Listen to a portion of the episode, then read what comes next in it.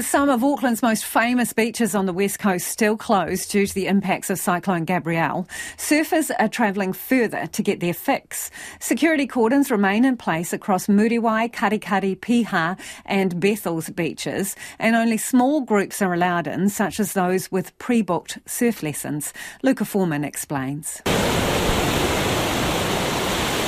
With much of the west coast still inaccessible by road, Surfers in Auckland are making the trip to beaches like Te Arai Point near Mangawhai on the northeastern coast of the region.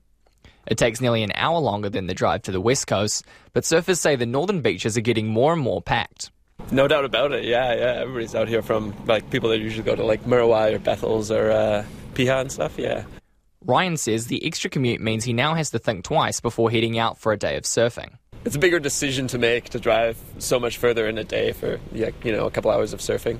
Dan says the extra people in the surf can lead to some tricky situations. I saw one guy um, dropped in on a wave, and then the other person had the right of way, so he grabbed the board, at the other dude's board, and just like pulled it from under his under his feet, as in like, "This is my wave, get off," you know.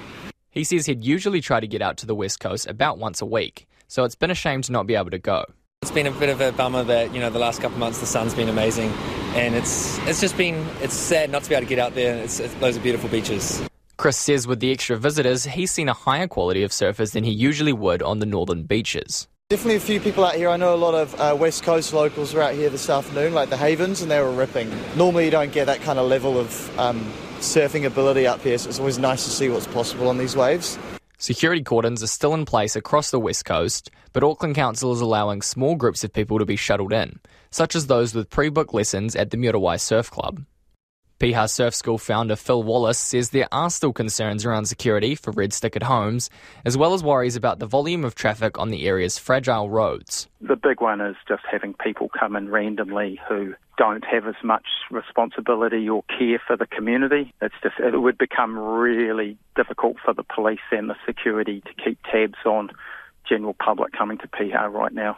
Mr. Wallace says he supports small groups of people being taken in and out of the area for a specific reason. And I think if people are guests with specific purpose that come into Piha, then I don't see that that's a problem. Auckland Council says it will review whether the West Coast cordons will remain in place after Easter. Deputy Group Recovery Manager Mace Ward says the decision to close these areas to the public wasn't made lightly, but they have to put safety first. He says Council will communicate with West Coast communities as they make decisions. Meanwhile, back up in Te Arai Point, one East Coast local says whilst the waves are likely to be crowded over Easter, it's all part of the fun. A Bit more packed, a few more kooks, a lot of fun, love it.